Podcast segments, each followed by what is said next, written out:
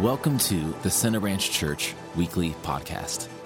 We believe that faith comes by hearing the Word of God. Thanks so much for checking out the podcast. Here's this week's message. All right. How many of you have ever begun something? You started something, but you didn't see it all the way through to completion. You don't have to raise your hand because I know that you have. We, have all done that, right? If you don't raise your hand, I, I, know that you're, you're not being honest. We've all started different things, and we, we set out originally to see it through. That was our intention. That's why we started in the first place. But something came up, we got distracted, we changed our mind, or we just didn't, didn't have what it took to, to follow through on it. So maybe it was a, a diet or an exercise program. Maybe it was a project around your house. You're going to remodel the bathroom. You're going to paint the living room. Something that you began, but you didn't see it through to completion. Maybe reading a book. It, it can be any number of things. A few years back, I started a a master's degree program, and I got about halfway through. A lot of things changed in my life and my situation, and so I, I stopped. I didn't complete it. So I've got like half of a master's degree, which means absolutely, absolutely nothing. When I started it, my intention was to, to follow through and actually complete the thing. That's why I signed up. That's why I paid the money. That's why I invested the time. We've all got different things that we have begun, but we didn't see it through and we didn't complete it. For Pastor Josiah, it was high school. You know? Started off with good intentions. But by the third time through the ninth grade, you know, enough is enough. And I'm just kidding. He's, he's much smarter than I am. But we've all got things that we've begun, we began them, and we didn't complete them. Now, it's one thing to start a project around the house or to start reading a book and never finish it. But the Bible says that there are people who will begin following Jesus. They'll start serving him, and they, they intend, when they accept Jesus, they want to make it to heaven. But there's people that, for different reasons, will end up turning aside and they won't be steadfast in their faith and follow it through. They'll start off okay, but they won't remain faithful to following after Jesus. The word steadfast means the ability to stay on course, the ability to maintain a direction and not turn aside, not to, not to alter your path. That's what it means to be steadfast. So we're going to take some time and talk about being steadfast and some ways that we can make sure that we're steadfast. Let me read to you from Colossians chapter 2 verse 5. It says, For though I am absent in the flesh, yet I am with you in spirit, rejoicing to see your good order and the steadfastness of your faith in Christ, rejoicing to see the steadfastness of their faith. Paul is writing the Colossian church and saying, well, man, when I see that you're steadfast, you haven't, you haven't turned to the side, you're, you're staying on course, it causes me to rejoice. Now, that's what Paul wrote to the Colossians, but the Bible says that Scripture is inspired. So this isn't just Paul saying this, it's really coming from the Spirit of God. So there's something that causes God Himself to rejoice, that causes His Spirit to rejoice. When He sees people like you and me not turning to the side, but being steadfast in our faith, it causes Him to rejoice. It is important to be steadfast, it's important to stay on course. Uh, imagine if you were going to take a trip by yourself, or maybe you're taking your family with you, and you're going to go to Orlando. So you, you load up, you get on a plane, and you, you're enjoying the flight, and it's starting to, to descend, and finally you land, and as you're kind of taxiing around, you look out the window and you think, this, this doesn't look like Orlando. I don't, I don't think we're in Orlando. And the, the pilot comes on the intercom and says, Well, folks, I want to welcome you to Omaha, Nebraska. You think, what, what in the world? You're, you're kind of upset. All the passengers would be a little bit frustrated, and the, the pilot understands that, so he starts to make excuses. Says, I know we set off for Orlando, but man, it, it's not as easy as you think to fly these things. I don't know if you've ever seen all the gadgets and dials. I mean, when you, when you look out the window, everything looks the same from up here, and it's, it's so windy, you don't understand the wind. It's so easy to get off course. You, you wouldn't want to hear excuses that you ended up in the wrong destination. You'd be thinking to yourself, no, listen, you you've got to find a way. There's got to be a way to keep this thing on course. You've got to figure it out. There must be some kind of way to set a destination and actually end up in that destination. Because if you're going to end up someplace else, then you wouldn't have even began that journey in the first place. The reason you began was to get to the finish line that you had predetermined. Now, it's one thing for that to be a plane, but in our lives, there is ways to make sure that we're steadfast in our walk with the Lord. It's not just chance. It's not just some people make it, some people don't. Just like you would think to yourself, they, they've got to figure out a way to keep this plane on course. You and I have got to figure out a way to keep our walk with Jesus on course. He says, I rejoice in the steadfastness of your faith. So he's identifying a particular kind of faith, steadfast faith. Well, that means there must be other kinds of faith. there must be faith that isn't steadfast. There must be people who start off, they, they have faith, they believe some of the same stuff you and I do, they just don't stay on course. They don't actually live in line with the things that they say that they believe. If there's steadfast faith, that means there's also disloyal faith, fickle faith, unfaithful faith. You believe a bunch of stuff, but you don't stay on course. This is important. I quoted last week from Matthew chapter 24 when Jesus says, in the last days, which I believe that we're living in, he says, in the last days, the love of many, the love of many will wax cold or will grow cold. Think about that. Man, that, that bothers me. I love this church. I love you. I love your family. And when I think about Jesus saying the love of many, to look around this room and to think a, bunch of people who want to be on track with Jesus, it's possible that many people in this room, that they're going to fall out of love with Jesus. That, that bothers me to me, that's, that's unacceptable. So we've got to figure out a way for our church family to make sure that we are steadfast. When winds come, when challenges come, it doesn't cause us to alter course. We follow through and we cross that finish line that we hear, well done, good and faithful servant. Because if you start off well, that's, that's great. But if you don't finish, then what was the point to even bother beginning? So we're going we're going to be talking about being steadfast. If you have your Bible, turn to 2 Timothy chapter 4. 2 Timothy chapter 4. Start reading in verse 6. Paul says this For I am already being poured out as a drink offering, and the time of my departure is at hand. I have fought the good fight, I have finished the race, I have kept the faith.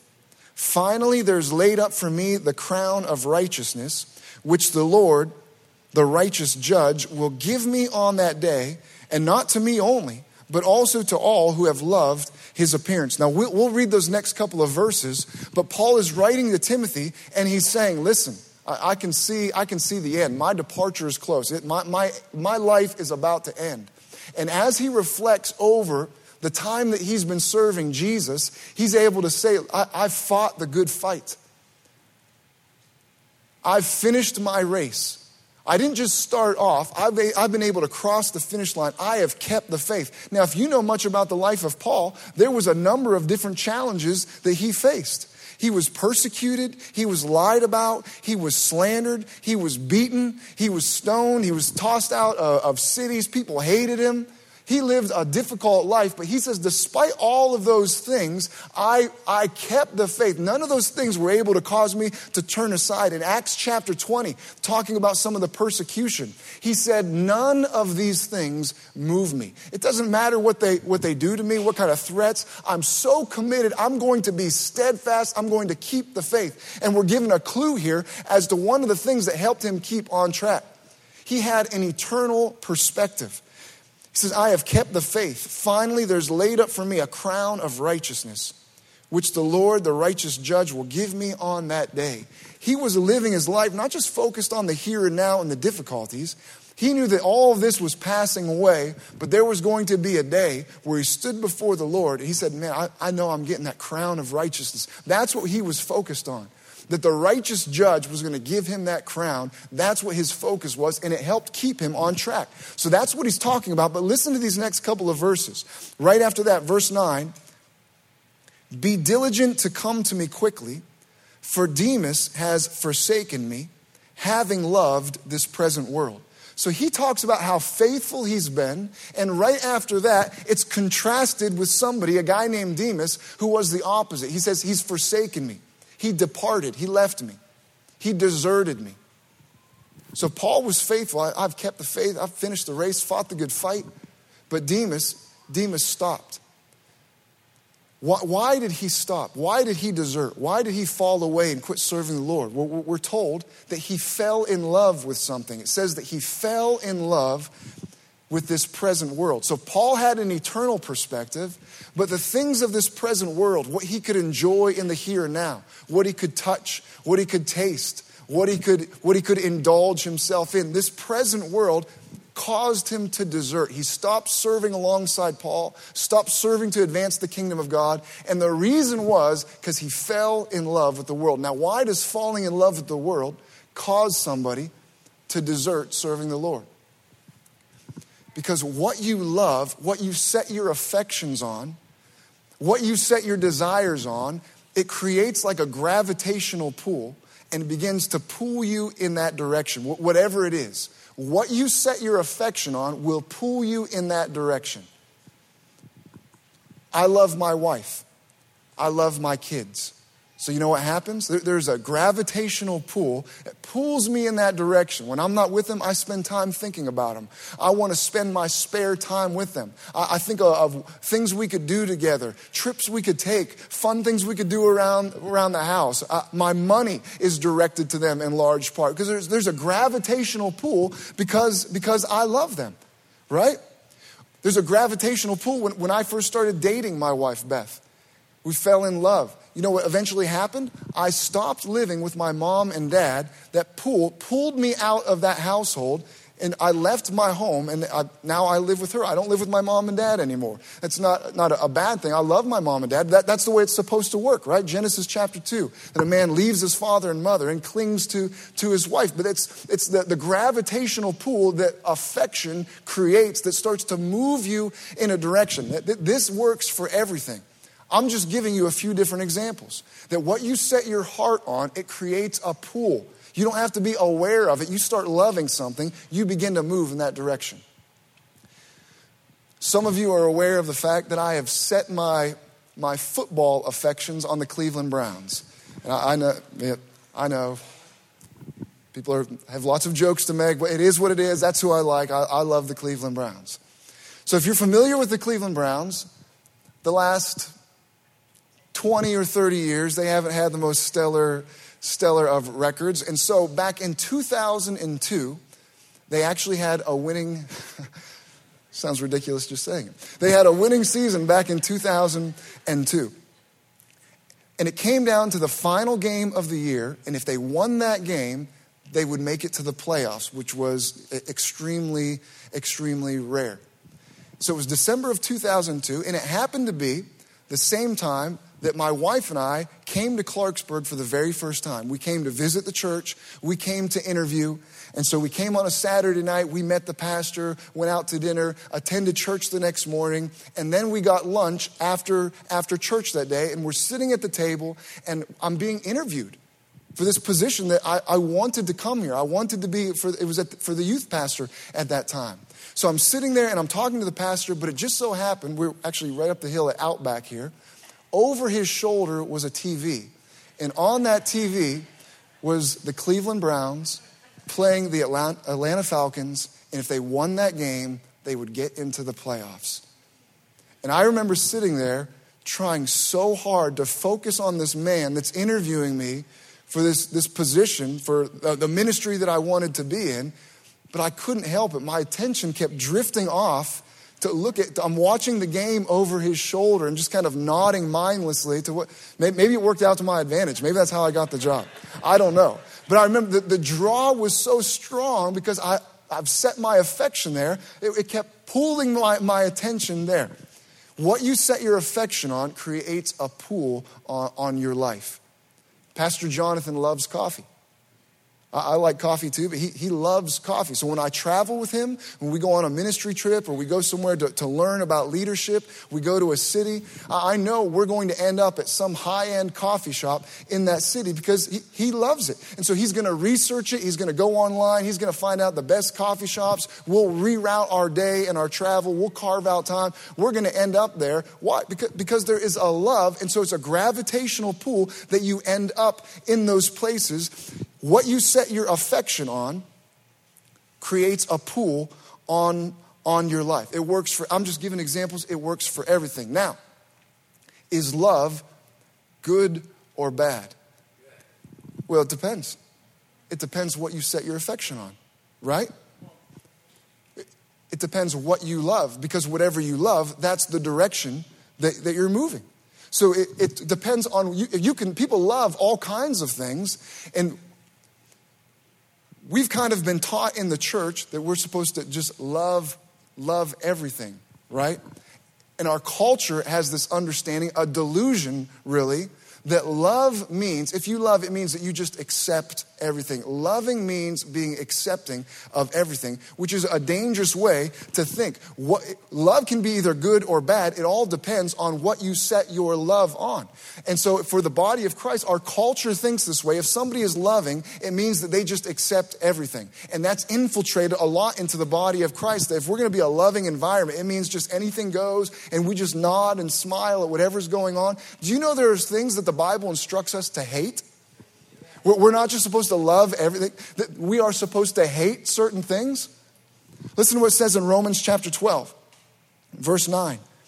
Don't just pretend to love others, really love them. Now, listen to this hate what is wrong, hold tightly to what is good. You've got to hate what is wrong. There, there's some stuff we should love, and we love people, but there are some attitudes, some behaviors, some actions some mindsets, some activities that you and I are supposed to have a hatred for. Because if you, you set your love on certain things, it pulls you in that direction. There's supposed to be some things that you hate. Because just like love draws you towards something, hate causes you to be repelled from that thing. That's why Jesus said you can't serve two masters. You're going to love one and hate the other. He wasn't talking about affection. When he said you're going to love one and hate the other, he wasn't talking about your emotions towards them. He was talking about what we're talking about this morning that you move towards what you love and you move away from what you hate. You, you can't move in two different directions at the same time. You're going to have to go towards one, and as you do that, you'll go away from the other. That's why he said you'll love one and you'll hate the other. Love, love attracts you, pulls you, and hate repels you. You know that I, I love the Cleveland Browns. Some of you know that I also have a hatred for pickles. I, I hate pickles, and when I say I hate them, I don't mean that I don't prefer them. I mean that I hate them. I'm disgusted by them. And sometimes people will try to be funny and pull a pickle off their sandwich and offer it to me or put it in my face and think they're, they're, they're being funny. You know what I, I do as soon as I see that thing? It's like I can sense they're around. Besides the putrid smell, it's like, it's like an evil entity. I can tell they're, they're around. When someone pulls one out and they're, they're being funny, I, I mean, I recoil, I move the other direction. I, I, I get away from it because I genuinely hate those things, so it causes me to move uh, away from them. When you hate things, now it might be a silly example with pickles, but the same thing is true with certain behaviors and actions and environments that aren't healthy. When I know it threatens my walk with the Lord, when I develop a hatred for the things that God hates and a love for the things that God loves, it causes me to move in the right direction and away from things that, that are negative. It's important that we know we're not just supposed to love and accept everything. Contrary to what we've been taught, and this, this is a little bit of an aside, but it's important. Contrary to what, what we've been taught, in the body of Christ, we're not just supposed to love and accept everyone and everything. The, the Bible tells us not to. And it's important for the health of the body of Christ that once somebody is a believer, once they are a follower of Jesus and a disciple, that there is a standard that they're supposed to live to, and we're supposed to help keep each other to that standard. Do you know that it's a privilege to be a part of the body of Christ?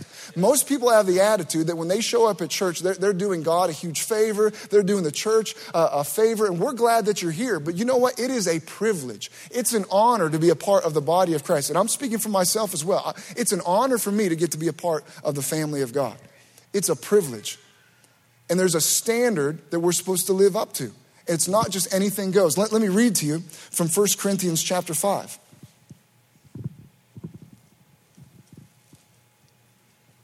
This part's going over about how I figured it would, but it's important. 1 Corinthians chapter 5 verse 9 says, "When I wrote to you before, I told you not to associate with people who indulge in sexual sin." But I wasn't talking about unbelievers who indulge in sexual sin or are greedy or cheat people or worship idols. You would have to leave this world to avoid people like that. He says, I'm not talking about unsaved people. They, we don't hold them to that standard. We're not disgusted with them because they sin. They don't know Jesus, they, they don't know any better. So he's saying, when I told you that there was a standard, we're not holding the world to that standard. We're supposed to hold people in the body of Christ to that standard. He continues. Verse 11, I meant that you are not to associate with anyone who claims to be a believer, yet indulges in sexual sin, or is greedy, or worship, worships idols, or is abusive, or is a drunkard, or cheats people. Don't even eat with such people. It isn't my responsibility to judge outsiders, but it certainly, it certainly is your responsibility to judge those inside the church who are sinning. It's our responsibility. We're so love and accepting, hey, we don't, don't judge one another. We have a responsibility, not out of hatred, out of love, to judge one another, to keep ourselves free from sin. It isn't my responsibility to judge outsiders, but it certainly is your responsibility to judge those inside the church who are sinning. God will judge those on the outside, but as the scriptures say, you must remove the evil person from among you. Do you know the Bible says that? We're supposed to love one another, but that does not mean just, hey, however you want to live, if you pray to prayer, you follow Jesus, anything goes, we're just happy you're here. There's a standard. If you want to be a part of the body of Christ, you're expected to live up to a certain level. And it says that people that indulge in sin, whether it's sexual sin or greed, any kind of immoral behavior, you're not supposed to even eat with them. You're supposed to remove them from your, your fellowship. That, that's what the Bible says about the conduct of the body of Christ. Now, it doesn't mean if somebody sins, we kick them out. If somebody is struggling with sin, that's different. But the word struggle implies that there's a fight going on that they're trying, they want it out of their lives. Man, I'm struggling with lust. I'm, I'm struggling with this behavior. I want to be holy. If they're dealing with sin, they're, they're moving towards holiness, then we're supposed to come alongside them and help them. It's talking about people who have sin in their life and they have no intentions of changing it. They're, they're just going to continue sinning. It's just part of their life. They're not going to change it. Says that, that kind of person, don't even eat with them. What, what are we talking about? We're talking about we don't just love everything because whatever you love, you move in that direction. There's supposed to be a, hatred for not people, but for some things and behaviors, recognizing the danger of it. That we move in the direction of what we love. So we hate sin and we don't make allowance for it, knowing it's going to pull us in a bad direction. There's a gravitational pull on us when we love things. Whatever you set your heart on. Demas deserted. Why? Because he fell in love with the world. You can see it all through the Bible. You know the story of the prodigal son in Luke chapter 15. Why did he leave home? Was it because he just despised his dad? He hated being well cared for. He didn't like eating good food. He didn't like being provided for and protection. No. His heart started to go after the things of this world. He started to hear about crazy parties in the city and people getting drunk and having a good time and all kinds of sexual escapades. And eventually he fell in love to the point where he moved in that direction and it dislodged him from where he belonged in fellowship with the Father to go out after those things. It works the same way in our lives that you begin to set your affections on things and it can break fellowship with the Father and move you away from him. Now, thankfully, you know the end of the story with the prodigal son that he ends up back home and fellowship is restored with the Father, but not everyone makes it back home. Some people fall away from the Father and they never return. It's a dangerous thing to make allowance for sin in our lives. Story after story in the Bible give us this warning. Even King Solomon, the Bible says, even though he started off honoring God, he got to a point in his life where it says he was disloyal to the Lord because his heart went after other things. All the people, all the wives that he surrounded with himself with, where he set his affections, ended up drawing him away from the Lord. Turn your Bibles to James chapter 1. We've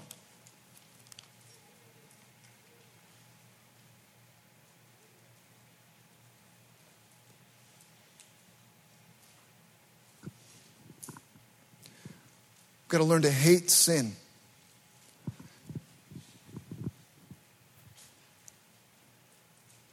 Not because we hate people, because we love people. Sometimes hatred is a part of love. There's things I, I would hate because I love my kids. Anything that would threaten them, I, I, would, I would hate it, right? I, would, I wouldn't want to get it out of my house, get it away from them, not because I'm a hateful guy, because I'm a loving guy. Part of really loving someone, there's a, there's a hatred part of that, and it's true with God, and He wants it to be true in our lives. Things that threaten relationship, things that threaten our, our relationship with Him, we're supposed to hate what is wrong. If it's going to pull you in a different direction than, than closer to God, we're supposed to develop a hatred for it. James chapter 1, verse 14. Temptation comes from our own desires, which entice us and drag us away. These desires give birth to sinful actions, and when sin is allowed to grow, it gives birth to death. Temptation comes how? From our own desires, which entice us. And what are they trying to do? Exactly, exactly what we're talking about. They, they drag us away with intentionally getting a, intending to get us to a point where we die what you set your affection, those desires start luring you away and drag you away from the Lord. So we're talking about being steadfast. We don't want to be like Demas and get, get off course because we begin to love the world. Don't set your affection or your love on the things of the world. That's the first point. The second one is we've got to die to lusts in our lives. When we see an unhealthy desire, when we see an unhealthy affection, instead of tolerating them, instead of allowing them to stick around because it's not that bad, when we see it, we've got to learn to hate it and to kill it, to die to those things in our lives. What to you would be a, an intimidating animal? What would be a scary animal if you were in the wild, something that you wouldn't want to encounter, an animal that you think, man, I don't stand a chance. I wouldn't want to go one on one with a, a, a, grizzly bear or uh, a lion or something. Do you know that there is a point in time, as big and fierce and strong as those animals are, that there is a point in time where you could kill that animal with relative ease? Even though there's also a point where you don't stand a chance against a grizzly bear, there's also a point where you could take them out pretty easily. A lion, when it's born, weighs about two pounds. That, that, that's small for, I mean, a human baby. Our kids weigh, what, like six pounds? It's like a third of a, I mean, that, that's small, right? You, you could kill a baby lion. I'm not talking, um, this is an example, right? You could kill a baby lion fairly easily. You know, a, a, baby grizzly bear weighs one pound. You, you could take a one pound bear, right? An alligator can grow to be 15 feet long and 500 pounds. That is a massive, scary animal. But when they're born, or they're not born, I guess they're, they're hatched, when they come out of their little egg, they weigh one eighth of a pound. That's no match for you, right? You could, you could handle that. Again, I'm not promoting killing animals, this is all just for, for illustration. But when, when, when do you stand a chance against them? Against them? Uh, you stand a better chance of dealing with it early on, right? To, to kill that thing right at the outset before it has a chance to gain strength and to gain power and to become bigger and bigger and have more force in, in your life. But what happens is when things are early on, just like that little bear, and some of you looked at me with mean looks when I said kill the baby lion or kill, kill the baby bear. Some of you wanted to leave. Why? Because they're, they're so cute. They're so cute when they're little. I mean, it's, it's just a harmless, fuzzy little.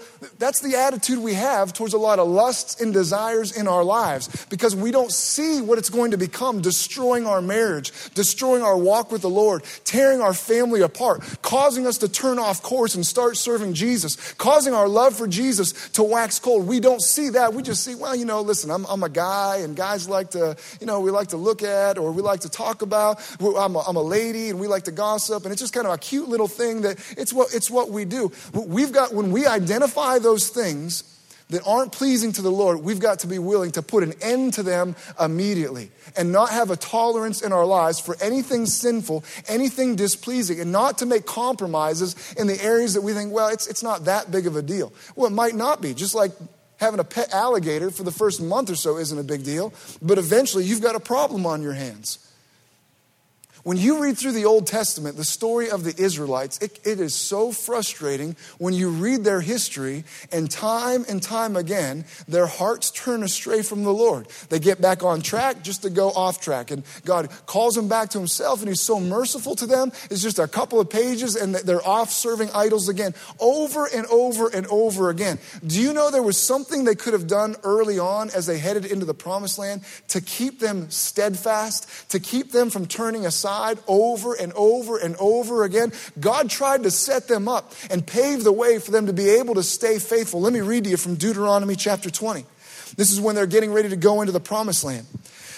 Verse 16, he says, But of the cities of these people, which the Lord your God gives you as an inheritance, you shall let nothing that breathes remain alive. You shall utterly destroy them. The Hittite and the Amorite and the Canaanite and the Perizzite and the Hivite and the Jebusite, just as the Lord your God commanded you, lest they teach you to do according to all their abominations which they have done for their gods, and you sin against the Lord your God. As they're going in, God says, Listen, when you get in that land, there's all these different people living there. When you encounter them, I don't want you to leave a single thing breathing. I want you to annihilate them. I want you to wipe them out. That sounds extreme, but it's giving us a picture of the heart of God, of how extreme God is to protect his relationship with his people, which, if you know Jesus, you fall into that category. God has an extreme attitude, an extreme stance of protecting the relationship that he has established with each one of us. He doesn't want anything to threaten it. And if it poses a threat, he wants you to wipe it out. That's what he told them. He told them, them why? Because if you let them stick around, it's going to end up pulling your heart away from me. If you know the story, that's exactly what happened. They got into the land, they started wiping people out, but eventually it got to be a lot of work. And things were okay. And there's just a few of them left. But listen to this recap in Psalm 106, verse 34, talking about exactly what we're talking about. It says, They did not destroy the peoples concerning whom the Lord had commanded them, but they mingled with the Gentiles and learned their works. They served their idols, which became a snare to them. They even sacrificed their sons and daughters to demons and shed innocent blood, the blood of their sons and daughters, whom they sacrificed to the idols of Canaan. And the land was polluted with blood. Thus they were defiled by their own works, and they played the harlot by their own deeds. And it goes on from there. But what was the problem? They did not destroy the people. They made compromises. They allowed some of those things to stick around where they thought it was manageable, and it did exactly what God warned them it would do. It would pull their hearts away from the Lord. We've got to kill lusts and desires, affections, things that are, are against the kingdom of God, set all of our affection on the Lord. And when we see other lusts and desires spring up, we've got to be willing to cut them off. And the earlier you put them to death, the easier and the better off you're going to be. Let me read you from 2 Peter chapter 1. 2 Peter 1 4 says, By which you have been given, by which have been given to us exceedingly great and precious promises, that through these you may be partakers of the divine nature, having escaped the corruption that is in the world through lust. There is corruption that comes how? Corruption that comes through lust. And when you think of, of lust, a lot of times we just think of a sexual lust, which is part of it, but it's talking about an unhealthy desire, setting your affections on things, a strong desire. So, you know, a strong desire for power, influence, money, material things. Sexual stuff is part of that, but it's, it's a wide category. Anything that you shouldn't set your heart on that you do, it becomes an unhealthy lust. And when you do that, it brings corruption. Corruption comes through lust. So, what happens in a government that becomes corrupted? When a government becomes corrupted, it, a government has been set up ideally to serve the people, to be a blessing, to protect the people, to add some structure and some organization that people can, can live in safety and it, to be a blessing, right? Ideally? Okay. But we all know of, of governments and politicians that have become corrupted. How do they become corrupted? Because even though they set off in a certain direction, it's to serve the people, to be a blessing to the people. Certain desires, the desire for money, the desire for power, the desire for influence started to, to, pull them aside and they started making decisions based on money, based on, on their own power, based on their reputations, instead of on what was best for the people. And that lust, that desire for money, that desire for influence, it, it corrupted them. It corrupts governments. The same thing can happen in a church. A church is to be a blessing to people, to advance the kingdom of God. There's, there's churches and church leaders that can become corrupt. How does that happen?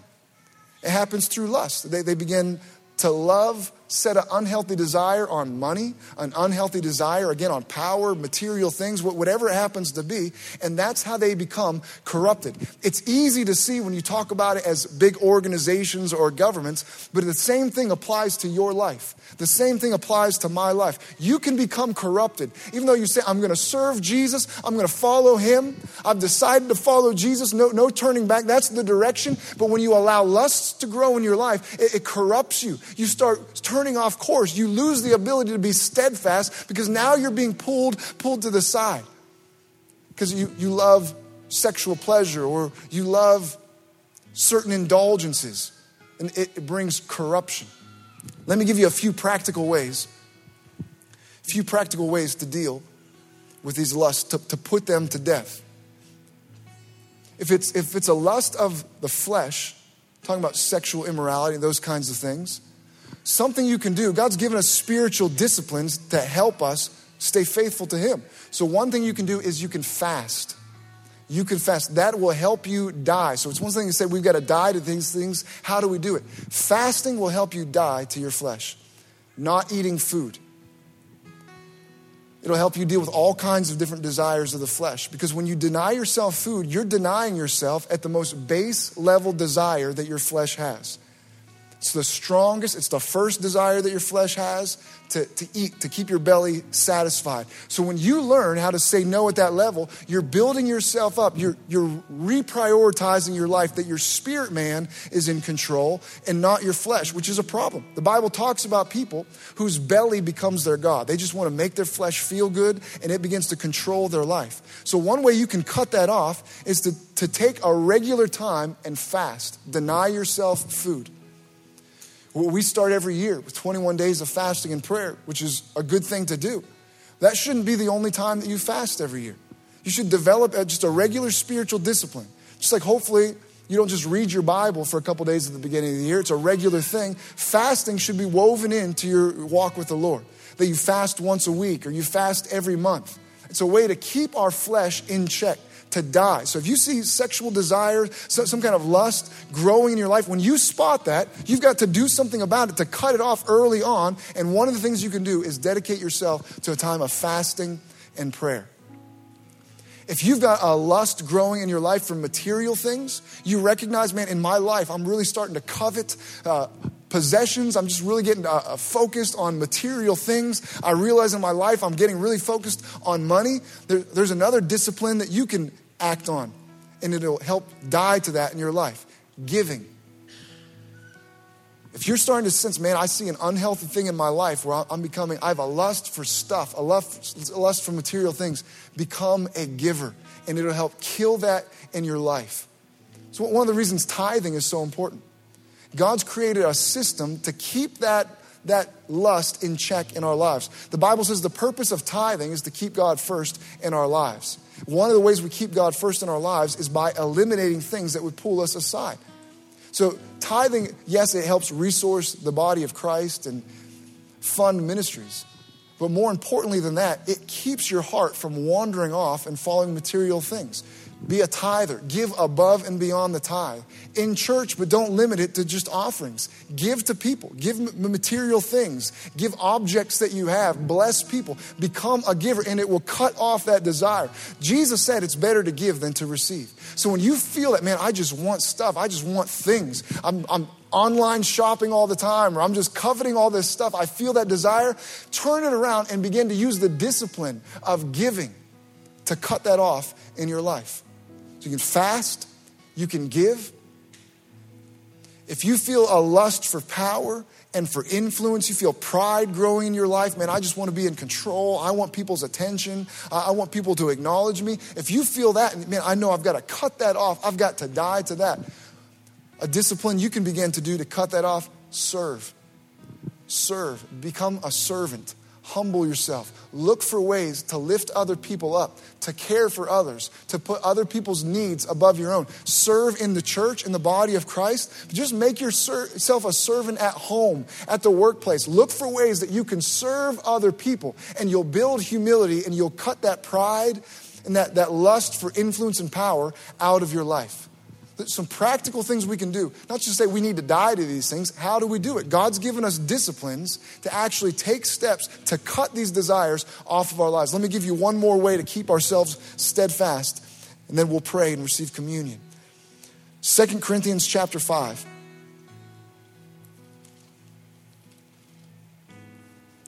Second Corinthians chapter 5, starting in verse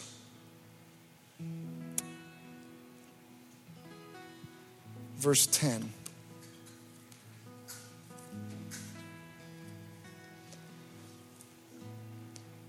says this For we must all stand before Christ to be judged. We will each receive whatever we deserve for the good or evil we have done in this earthly body. Because we understand our fearful responsibility to the Lord, we work hard to persuade others. God knows we are sincere, and I hope you know this too. My, my younger sister is here this morning. We're, we're number four and five out of five, so we're the two youngest. So we are, we are close, but we are also wired very, very differently. When we were in high school and in college, I was pretty carefree when it came to schooling. I didn't let the fact that there was going to be a test or an exam, I didn't let it bother me. Projects, it just, it, it didn't really bother me at all. I just kind of, you know, whatever will be, will be. She was, she's wired differently, and she let those things bother her. She, she let tests, they were serious to her. She showed respect for them. And so, having a project due, a paper due, an exam coming up, midterms, finals, eh, it, you know, whatever for me. But for her, you know, that was, that was an issue of concern. As a result, she was a much, much better student than I was. I barely, barely passed. She did well. She excelled in school. I was nearly asked to leave school. Because when you respect an exam, it causes you to prepare for it. When you don't show a whole lot of respect, eh, just whatever, it's very easy to find yourself not prepared, not ready, and when it comes time, you, don't do well when, in the examination. But if you respect it, you've got a healthy fear for that examination, then it causes you to prepare and you end up doing well. Well, this passage of scripture that we just read said that every one of us is going to come to a point in time where we will be examined before the Lord. Let me read it again, verse 10. We must all stand before Christ to be judged we will receive whatever we deserve for the good or the evil we have done in this earthly body. There, there is a, a point in time where every single one of us will have to stand before Jesus Your name will be called, and no one can go with you. Your mom, your dad, your husband, your wife, your friends, your coworkers. You'll have to stand before him, just you and Jesus, looking in his eyes, and we'll be examined, have to give an account for how we spent our time, how we lived our life. And Paul is telling us here to have a healthy respect for that. He said in his own life, it caused him to prepare. Let me read the next verse again. Because we understand our fearful responsibility it wasn't a joke to him. It was a reality. Man, someday I'm going to stand before Jesus. Jesus isn't just a name in a church song. He's the King of Kings. He's the Lord of Lords. And someday you will stand before him. Everything will be laid bare and you will be examined. It was real to Paul. And he said, listen, because I, I, I get it. I understand it. It's a fearful responsibility. I have respect for the day. I know it's coming. I'm going to stand before him because as a result that we understand our fearful responsibility to the Lord, we work hard man, we're not messing around. We're preparing. We're keeping ourselves on track. I don't have time to mess around. I don't have time to get off course. I don't have time to get involved in nonsense because I have an understanding. I'm going to stand before Jesus. It causes a healthy fear in me. Not a fear, uh, uh, I'm, I'm terrified of the Lord. I'm terrified of messing up. I'm terrified of letting anything come between me and Jesus. And it kept him on track. There's a point in time where you will stand before Jesus and if you can develop a healthy fear, let that be a reality. Just like we started off talking about, Paul had an eternal perspective. And that's how he was able to say, Listen, I, I, fought the good fight. I've finished the race. I've kept the faith because I know there's a crown that I'm working towards. I know this life is temporary, it's passing away. It's foolishness to let my heart fall in love with something that's not going to last when God is calling me to Himself to set my affections on eternal things where I can enjoy an eternity with Him instead of an eternity separated from Him because I wanted to indulge in a few things that were so fleeting. If you and I can develop a healthy respect for the fact that we'll stand before the Lord, it'll help keep us steadfast, keep us on track. That you and I won't be part of the many whose love grows cold. That we started off with the intention, we, have prayed that prayer, Jesus, I accept you as Lord and Savior. That won't just be something we did in the past, but somewhere along the lines, our, our life took a turn and we, we grew colder and colder and colder. The fact that somebody's love can grow cold means that one time it wasn't cold. One time it was hot. One time they were in love with Jesus. And one time there was, I'll never fall away. But something happened. The course of days and weeks and years and years. It just grew colder and colder and colder, and their heart got hard, and they didn't care anymore. That won't be me in Jesus' name. That won't be you in Jesus' name. We're not going to let ourselves love this world, love the temporal things like Demas and cause us to desert serving the Lord. We're going to put lust to death early on when it's easy to handle. When we see those things trying to sprout up in our lives, and they do. We're, we're going to deal with them appropriately and not say whether they're cute and they're innocent at this point. We're going to put them to death. We're going to know there's coming a day. I'm living with eternity, my eyes on eternity. I'm going to stand before Jesus, and I want to be ready. A fearful understanding understanding that causes us to work hard and stay focused and be the men of God and the women of God that we've been called to be. Amen? Well, that's this week's message. Thanks for joining us. To stay connected with us throughout the week, make sure you follow us on Instagram and Facebook. You can also watch previous week's services on our YouTube page.